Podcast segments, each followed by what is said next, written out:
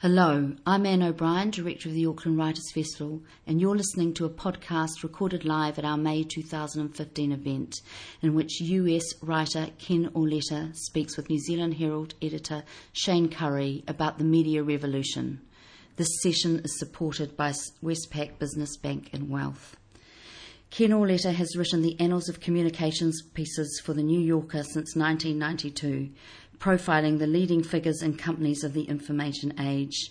He is the author of 11 books, five of which have been New York Times bestsellers, including Googled The End of the World as We Know It. We hope you enjoy this session. Welcome to the ASB Theatre, everybody, and thanks for coming out on a Saturday afternoon in Auckland for what promises to be, I think, one of the most interesting um, sessions of the festival. We have with us for the first time in New Zealand Ken Auletta, one of the preeminent media commentators uh, from the New Yorker, but also a very uh, varied history and uh, background in media. Uh, one of the big experts um, across all things that are being disrupted and changing in our media environment. And today we'll talk a lot about what's going on, not just in the globe, around the globe, but also uh, here in our own corner of the world. Uh, so we're in for a fascinating hour. Um, the format's pretty simple. we'll talk for probably 40 minutes or so, uh, have some questions and answers. At the uh, end of the session, there's about four or five microphones on the floor. Um, so please make yourself known when you do want to ask a question.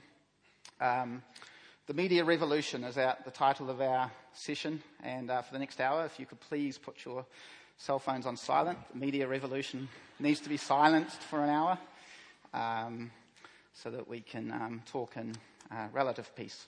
Um, I'd like to acknowledge and thank uh, Westpac Business and Bank Wealth for this particular session, but of course to all the sponsors of the festival for such an interesting range of guests that we've had. So let's get started um, with Ken Auletta. Ken, it's a privilege to have you in New Zealand. Uh, Ken's career has spanned print, digital, books, television. Uh, in 1974, he became the chief political correspondent for the New York Post. And if any of you know the New York Post, it's an interesting tabloid newspaper, which um, before, Ken. Before Murdoch. before Murdoch. And well, uh, Ken's had an interesting career with Murdoch, uh, as have we in New Zealand, as you all know.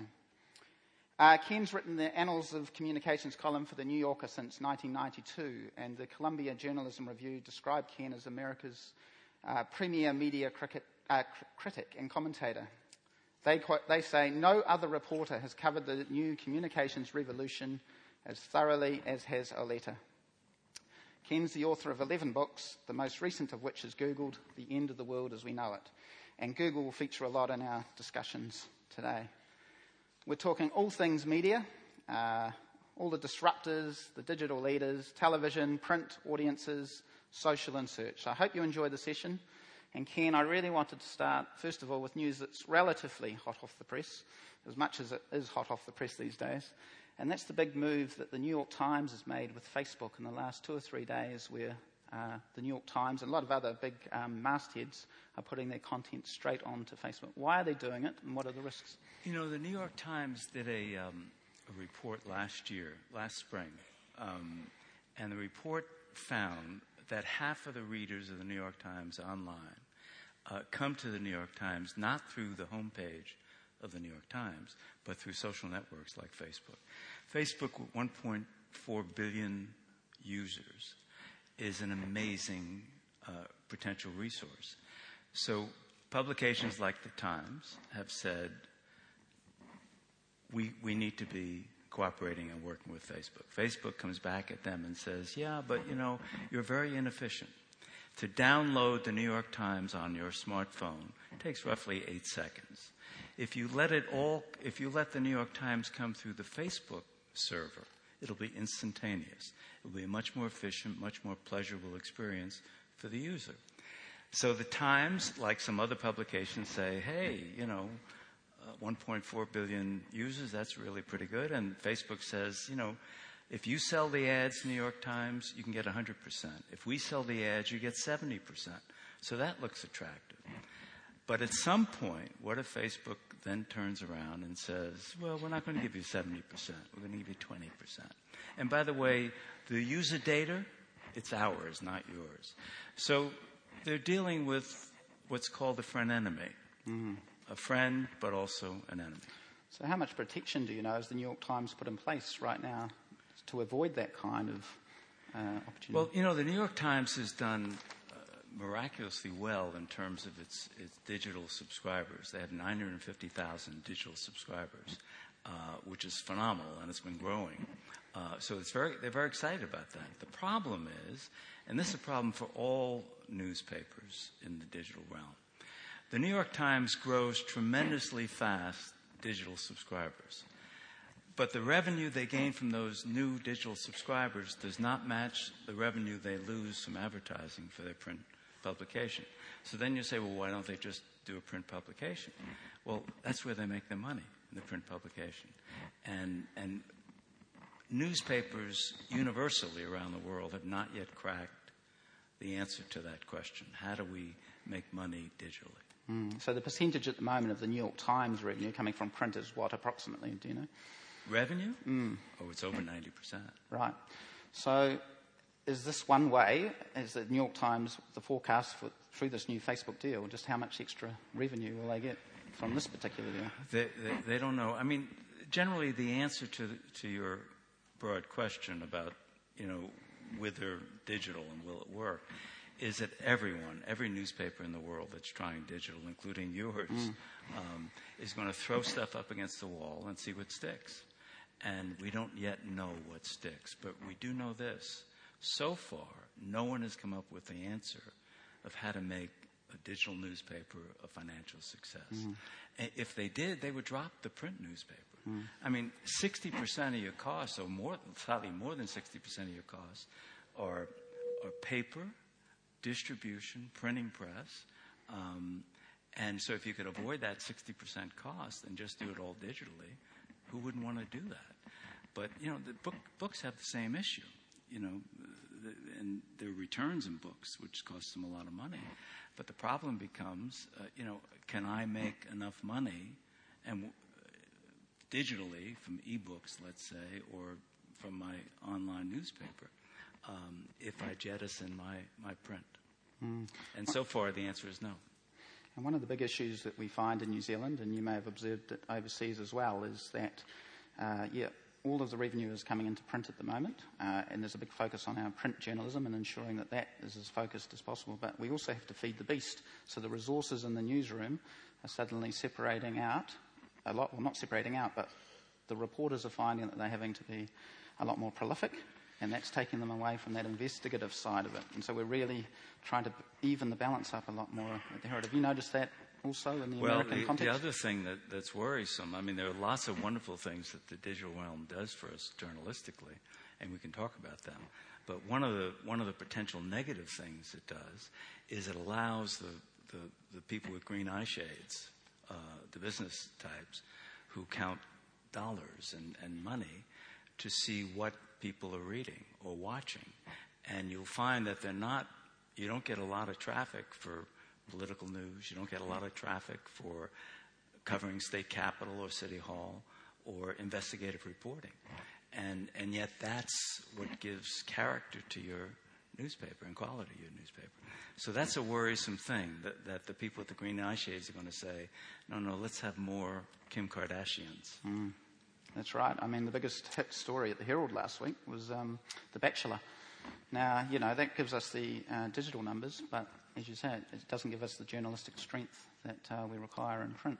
Uh, in America last month when I visited, there was a lot of car chases, live car chases at the start of the local evening news, and it seems to be a cheap and easy way to get the audience without getting into that journalistic powerhouse and strength of those subjects you were talking about? Well, I, I think, you know, te- local television um, in the United States is embarrassing.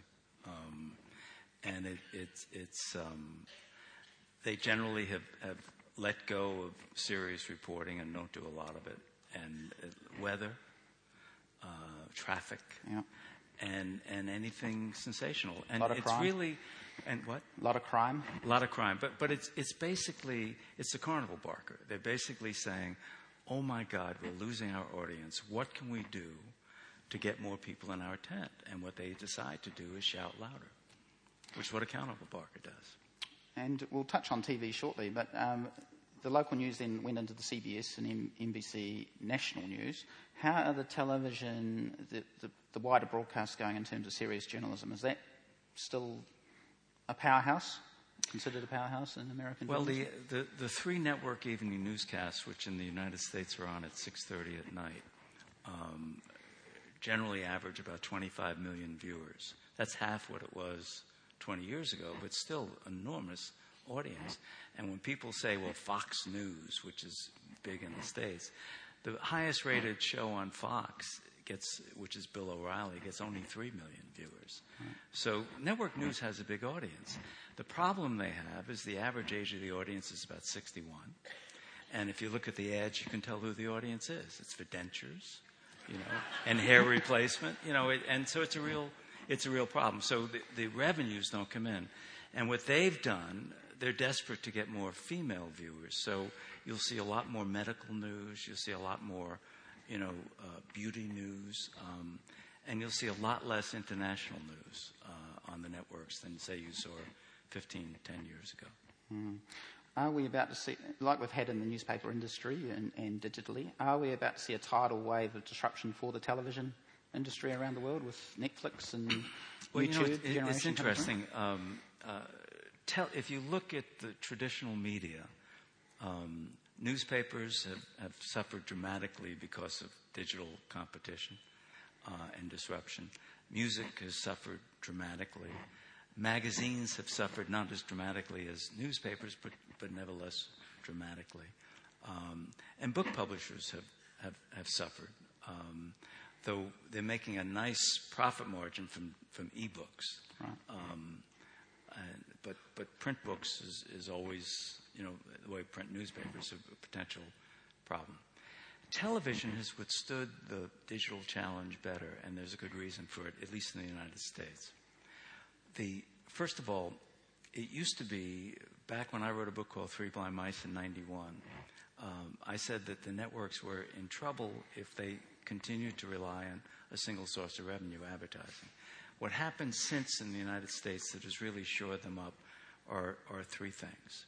One is in 92, they passed something called the Cable Act, which said that cable companies, which is where you get, you get your television over cable, uh, a, a large part of it, or satellite, there are two satellite companies, that these companies had to pay, if they're going to run programs from the networks, they have to compensate them, pay them, something called retransmission consent. This year, the cable networks will pay in the United States about $5 billion to the broadcasters. That's free money. The second thing that happened, there were, there were rules called Fin-Syn rules. The networks were, were not permitted to own a large percentage of the programs and not allowed to sell them, which is where you made the big bucks in syndication. Mm-hmm. The government in 94 passed Fin-Syn legislation allowing the networks to own programming and to sell them. So that became a huge source of profits for them. And the third change in the television business that has kept them thriving, really, and they are thriving in the US, is, is digital platforms. Netflix last year paid Fox and CBS each $250 million for their programs. That goes right to your bottom line. That's a revenue source you didn't have three years ago. Mm. So that's phenomenal. But it's not just Netflix. It's iTunes on Apple, and it's Amazon, you know, and, and, and it's Hulu, and, and it's, it's other, and it's game, Sony PlayStation. And all those things become a source of revenue. The question then, just to finish up the television side going forward, is this. You have a 14 year old, you said, right? Mm-hmm. Does that 14 year old watch advertising? Uh, she will watch um, Shortland Street at 7 o'clock to 7.30 and then she'll retire to the room to watch YouTube for the rest of the night. Okay. Um, YouTube has no ads. She's not watching ads on YouTube. Netflix has no ads. HBO has no ads. And by the way, if you have cable in the United States, if you have a cable box, um, I rarely watch ads because I, I, fa- I, I record the, the program and then I fast forward through the ads. 52% of the people, according to Nielsen, the rating service, 52% of the people who record a program on cable skip the ads. So the question then becomes in the future will the disruption of television, the disruption we've seen in print and music. Well, we see it in television mm. because advertising supported television will die. So, what cable is now doing, and I'll just finish with this point cable is saying we have an answer to this. And the answer is as follows We'll let you, just like Netflix, watch anything you want, anytime you want, on any device you want. And, and, and you can binge watch as much as you want. Isn't that great? And we say, Yeah, I like that. Then they say, However, there's one catch you can't skip the ads. Mm. Now, will people who are brought up, your 14 year old, not to watch ads, will they tolerate that? And I suspect they won't. And if that happens, then the disruption we've seen in these other industries we'll see in television. Sure. Uh, let's turn to Google, the subject of your book in 1999, and it's been six years, which is a long time in Google years since the book was published. 2009. 2009, sorry. Um, long time still in Google years. Um, Google created in 1998, still a phenomenal business. How has it survived so long? And you know, what's changed in the six years since the book? Well, I mean, they still have two thirds of all the search business in the world is Google's, um, and that's their gold mine.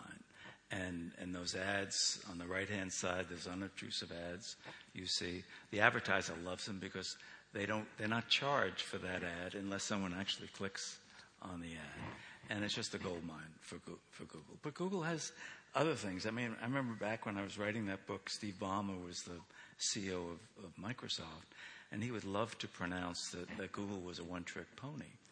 And he said, just search. Well, it wasn't true then, and it's not true, certainly not true now. They have Android. Basically, 75% of all the smartphones in the world are powered by Google's operating system, Android. And Google gives it away for free in order to get that market share.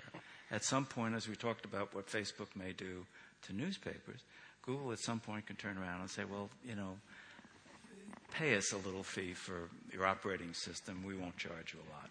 That's a source of revenue for them potentially. But another source of revenue they already have from Android, which is Google is well positioned. Their search and, and Google Maps are well positioned on all smartphones because mm-hmm. that's part of the deal that they get prominent placement on that. So that's a gold mine for them. YouTube, the largest network in the world, is a gold mine, making money for them. And then they're just throwing things up against the wall and seeing what sticks. Driverless cars, Google Glass. They're, they're just, you know, the network of things, the Internet of Things, I mean, appliances, etc. So they're a company with deep pockets and willing to make big bets. And so I think they remain a formidable you, you, you, write extensively in the book about the importance of engineers running the company, and we see that. Can you explain just why that is and why that's so different to tra- traditional media companies? Well, you know, one of one of the great mistakes. Uh, my book was not just about Google; it was also a book about what happened to traditional media and why they missed out. Um, I mean, 20 years ago, newspapers had online newspapers, but what did they do? They didn't a hire engineers. They said the editor of the newspaper is the editor of the online publication. They said that, that if a story runs in the newspaper, it couldn't run online until the next morning when it appeared in the newspaper. So in a 24-7 digital world, they were acting like an analog company. And the Googles come along and the others come along and just, you know, really disrupt their business in a major way. So they didn't have engineers, uh, which they should have had uh, up front. But what I saw when I, in the two and a half plus years I spent out at Google, uh, I liken what I do to visiting other planets. And so I, I, visited this planet, and, and one of the things I was really curious about were these engineers and how they think differently. And when an engineer, an engineer starts from a different assumption than most of the people we're used to dealing with in our uh, journalism world. They start from the assumption that the old ways of doing things are inefficient and ought to be disrupted. And they start from the assumption, another assumption, which is um, let us do something really different and that something that make it much more efficient. So they say, wouldn't it be much more efficient if if you could read anything you wanted to read at any time, and if you took Ken Auletta's book and took all his books. And why don't we just put them online for free? In fact, one of the hilarious experiences I had at Google, I, I lived there for a long period of time, and I would go through the different Google projects to see it. And they, so one day I was looking at Google Books. They were digitizing all the world's books. And they got into a lawsuit with publishers, uh, which they actually succumbed to, and they, they agreed to pay $125 million, which was a big deal. They basically said, We accept the notion that there is such a thing as copyright. We don't have a right to steal. but, but, however, they wanted to show me how they digitize books. So I go into this room with these, with the two engineers who are running Google Books, and they put up on the screen one of my books. And they said, Isn't this great? Look at this. We can go through your whole book. And, and reader can see anything they want. They can skip, they can go to the index, they can call up, they can print out, whatever you want. And I'm sitting there trying to be very cool and not, and not showing how irate I was, you know. But of course, as soon as I finished the meeting, I called my publisher. What the hell is going on here? Yeah, you know. yeah. And but that's their attitude is don't ask permission, do it. And that's what they did. And then the publishers fought back with the Authors Guild, and they said, no, no, you need permission. A and B, you got to pay us something. So now they've worked out, and it's still in the courts, and it's still not not clear, but basically they've accepted the notion, and this is a really big deal in the in the digital world for them to accept it. And by the way, Apple, if you think about it, digital companies are paying music and books and magazines and newspapers. They're paying them for when they take stuff from them, or, or a lot of stuff. Some stuff, Google search. If if you do a search and it call up a New York Times, the New York Times is not getting anything from that. And there are some, Rupert Murdoch among them, who basically say, we want Google to be paying us for search. And they don't do that right now, and I suspect they never will. Yeah, I think the boat has sailed on that one, hasn't it? In terms of um, the traditional media, think were it has. way too slow in picking them up. AP, though, were an example who did take them on. They took The them AP on, agency. and and you know, and they and they won that fight legally, but essentially, uh, newspapers have not won the fight mm. to material. If you think about it, it, this is another thing that might have uh, really stymied Google. Let's suppose that Google said when they started in '98, we're going to search all the world's movies and give you the movies for free the way we give you the search results for free. What would Hollywood have done? Mm. Hollywood would have killed them, would have crushed them. They wouldn't have tolerated that. We in the newspaper world did tolerate it. And, and now it's hard to put that genie back in the bottle. That's right.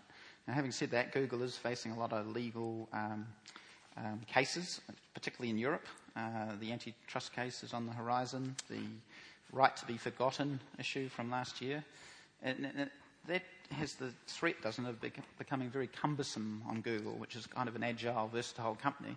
I read in, in the Wall Street Journal yesterday that Google executives are literally having to sit down around a table in Europe every week now to decide which of the pieces should be removed from the website under the right to be forgotten lawsuit.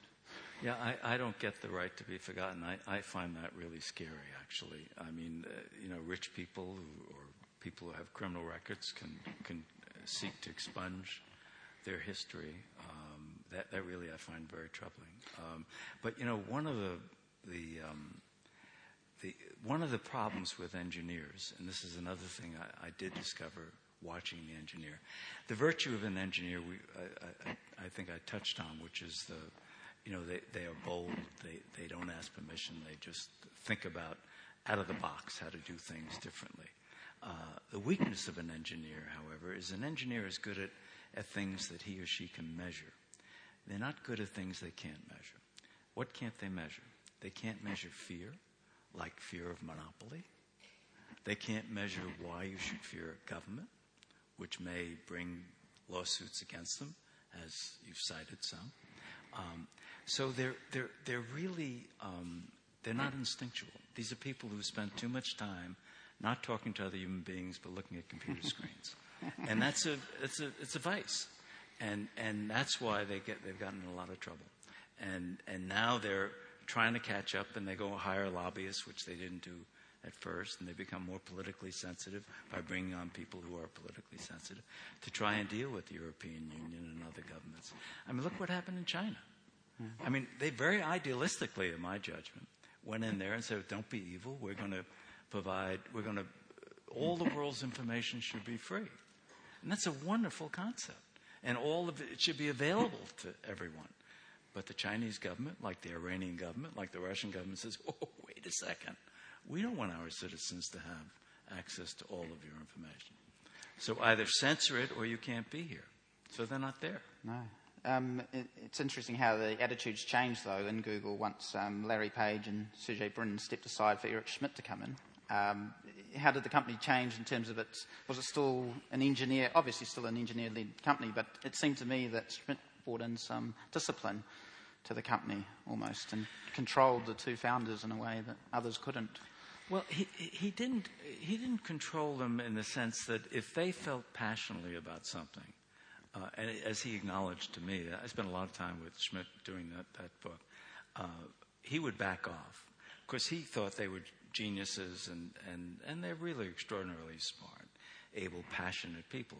But they knew they were limited in, in their ability to manage an, a growing enterprise. Um, and so they deferred at, back. What happened was that the venture capitalists who have, in the early days of all these digital companies, have enormous sway.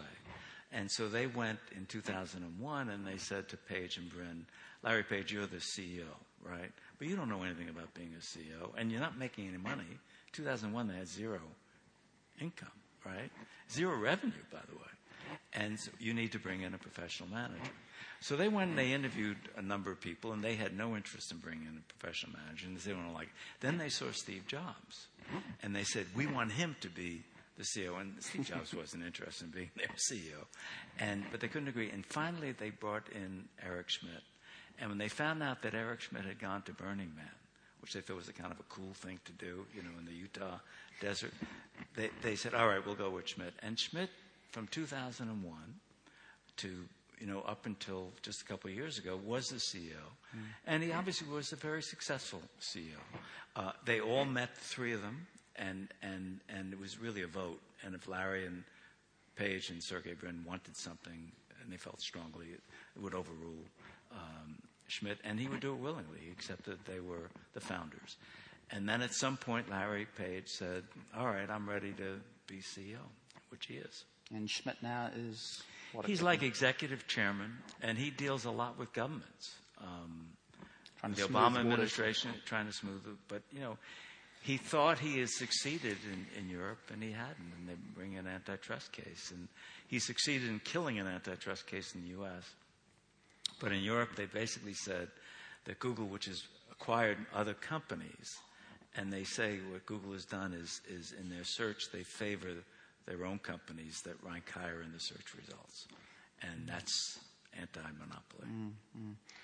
Is the Google al- uh, algorithm now um, in strife? There's a lot of companies that are set up for reputation management, and a lot of companies who can get around and get their search results the, on that critical first page. Is that a threat to Google in terms of people trying to beat the system? Or? Well, what they do, and, they've disrupted a lot of comp- digital companies by doing this, they change the algorithm. When they think you're gaming the system for, in favor of your company, they will change the algorithm. And, and, and often, many companies, Yelp, for instance, has argued that they've been hurt tremendously because Google changed the algorithm, and Yelp claims that they changed it because they're a competitor of Yelp's. Uh, but there are others, they, they, they, they've changed it because they thought the system was gamed. And then they do another thing with the algorithms, which is very secretive. You don't, no one knows what the algorithm is or outside of Google. What they do in order to try and help, for instance, some newspapers like the New York Times, the Wall Street Journal, the Washington Post, more pers- serious uh, newspapers, you'll find in a search result that often those serious newspapers rank higher in the search results. They give extra credit to those newspapers in the algorithm. They tweak the algorithm to, so the New York Times will rank higher because they think it's more, it's, it's more reliable news. Mm, right. So, for you, in your view, what's Google's next biggest threat? Where will that, that company be in 10 years? Is Facebook now fast on the horizon, cutting in on some of Google's? Well, I, I actually think Facebook is the biggest threat. Um, it, you know, just to go back, in 1998, I was interviewing Bill Gates in his office, and, and Gates, like a lot of engineers, is, is, um, is not very social. Um, that is to say, he has a refrigerator behind him, and he reaches back and, and pulls a, a Diet Coke out, but doesn't think, it's just he and I in the office, and I had interviewed him a number of times before, doesn't think to offer me one. I was really thirsty. And, and, but I said to him, I said, Mr. Gates, I said, in the future, what is the biggest worry you have at Microsoft? What's the competitor you most worry about? And I thought he would say something like Netscape, which at the time was a browser that ultimately led to an antitrust trial that Microsoft lost because they tried to kill Netscape. Or I thought he would say Oracle or Apple or some, some other uh, prominent firm. And he didn't. He, he actually, he's very thoughtful. He said, I'll tell you, Ken, what I worry about. I worry about some guy in a garage inventing something I never thought of. Well, in 98, there were two guys in a garage, Brin and Page, and they invented Google, which became very disruptive to Microsoft. So when you ask the question, what might Google worry about? They worry about someone in a garage inventing some new search result or, or some other, uh, something that will attack one of their other businesses, be it YouTube or Android. But when I think about current companies that are in existence today that are pose a real threat to, to Google, I would say Facebook. And I would say it for the following reason. Not just because Facebook has 1.4 billion users in the world, not because they're growing faster than Google, not just because they have really cracked mobile. And, and it's very hard to advertise on mobile. And Facebook has done a good job and has real revenues coming in from mobile. And the reason it's so hard is that a, a, a mobile ad feels much more like an interruption. Uh, think about it. You know, we interrupt what you're reading to bring you this ad. I mean, it's really annoying. But Facebook has done a good job with rich media ads on that. Uh, but the real reason I think they're a threat to Google in search is that it's much more effective. If I want to go to a restaurant uh, and I'm in Auckland, it's much more effective if I could email or instant message my friends and say who I know and who I trust and who, and in fact, the friends that I know are foodies. Uh, where should I, where should I eat? Mm-hmm. Than if I do a search for restaurants. So it, it, becomes what's called a vertical search rather than a horizontal search. It becomes much more targeted. Specialized. And, and, and that's a real danger. There was a point where Google was worried about vertical search. I mean, companies that would do, um, and you could argue the New York Times 20 years ago should have. They have food reviewers, they have you know, theater reviewers, movie reviewers. They should have done, they should have been Google with a vertical search. The, mm. these, you know, you want restaurants, these are the ones we reviewed, etc. They didn't do that. But they worried at, at one point that someone would come up with a way to do a vertical search. But it's very expensive.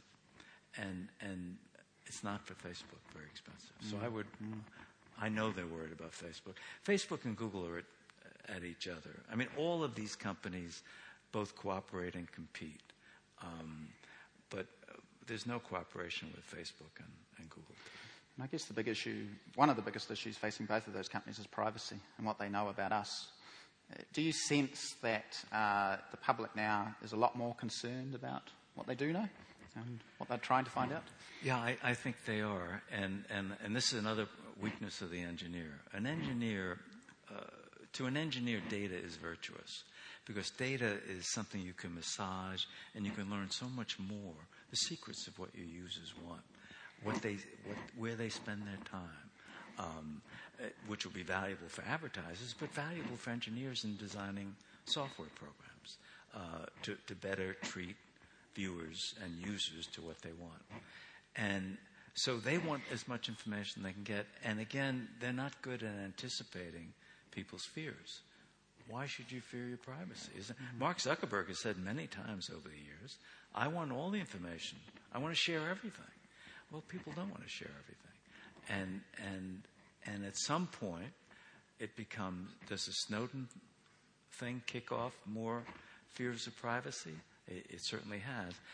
How serious that will be over a period of time is a question because there are trade offs here. I mean, for instance, when I go to Amazon, or we, all of us use Amazon, and you buy a book and they say, Ken, uh, those who bought this book have also liked these 20 other books. I actually like that service. On the other hand, they know a lot about me to give me that offering. And at some point, do, do we say too much? Yeah. Question.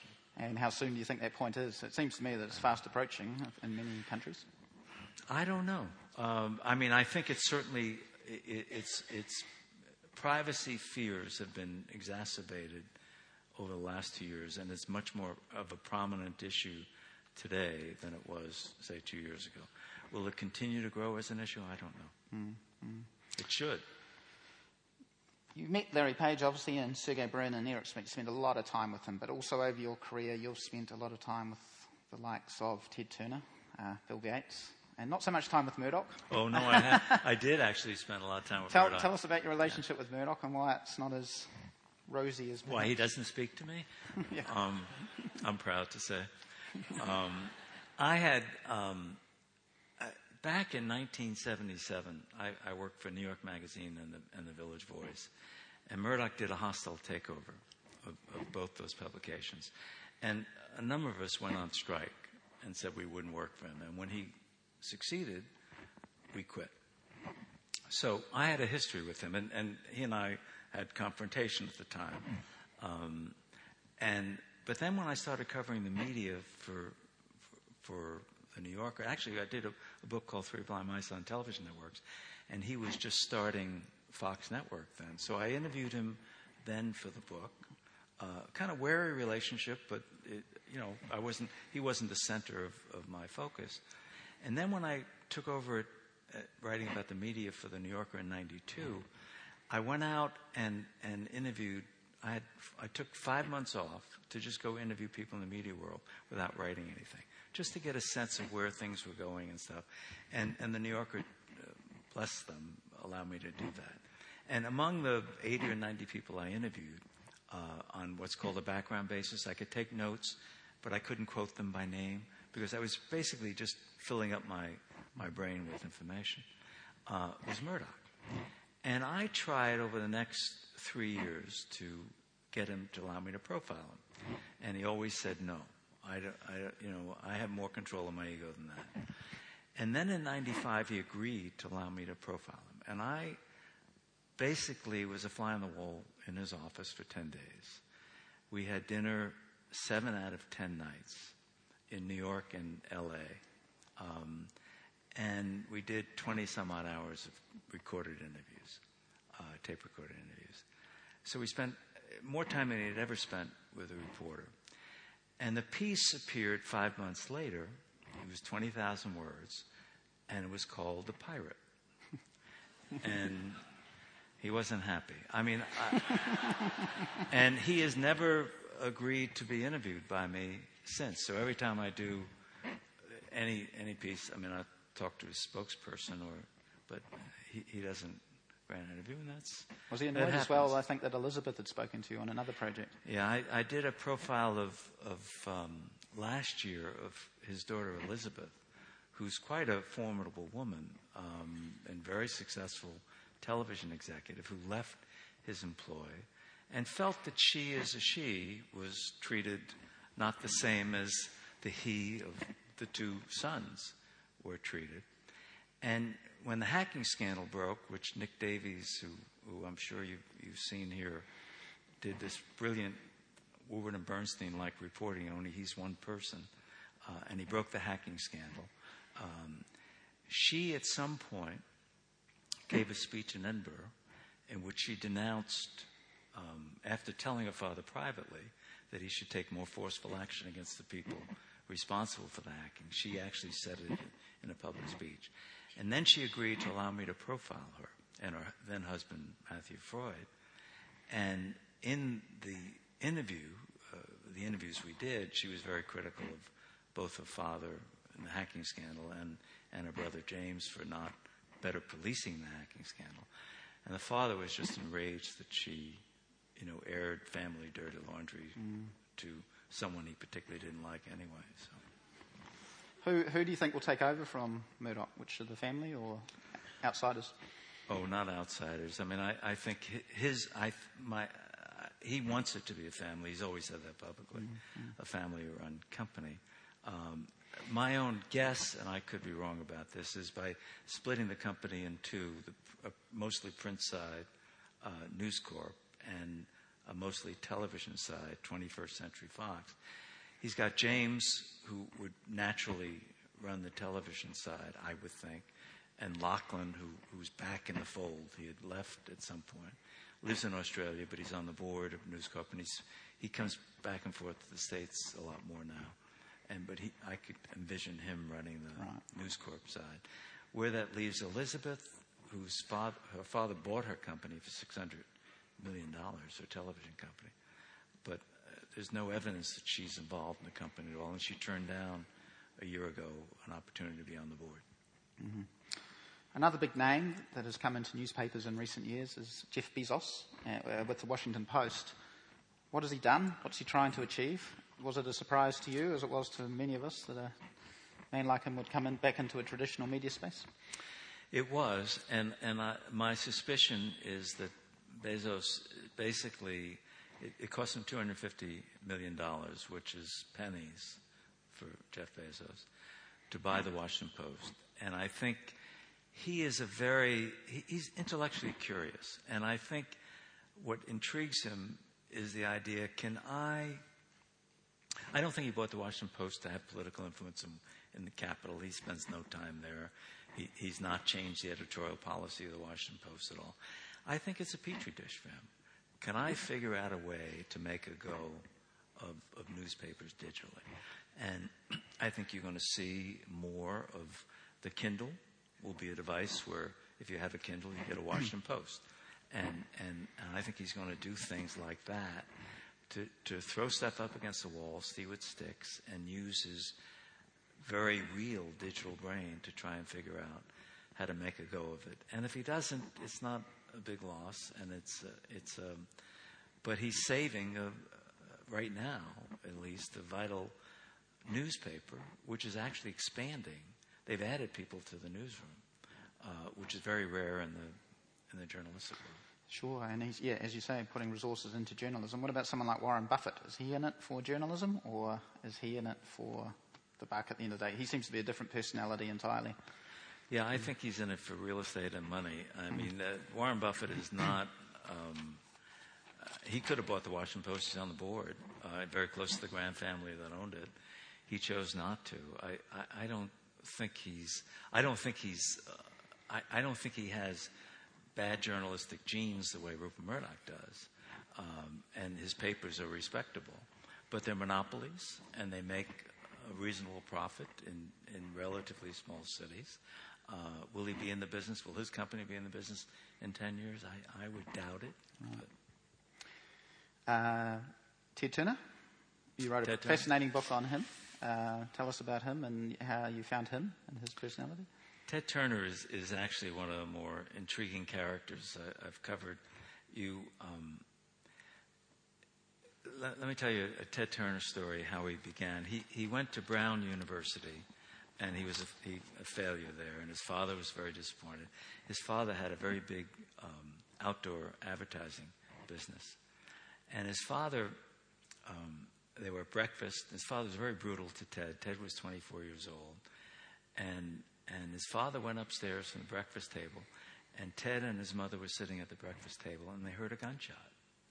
They ran upstairs. The father put a bullet in his, in his mouth and, and pulled the trigger uh, of gun, committed suicide, and he left a, a suicide note, which basically said to his best friend, he said, I want you to sell the company because my son Ted is not capable of running this company.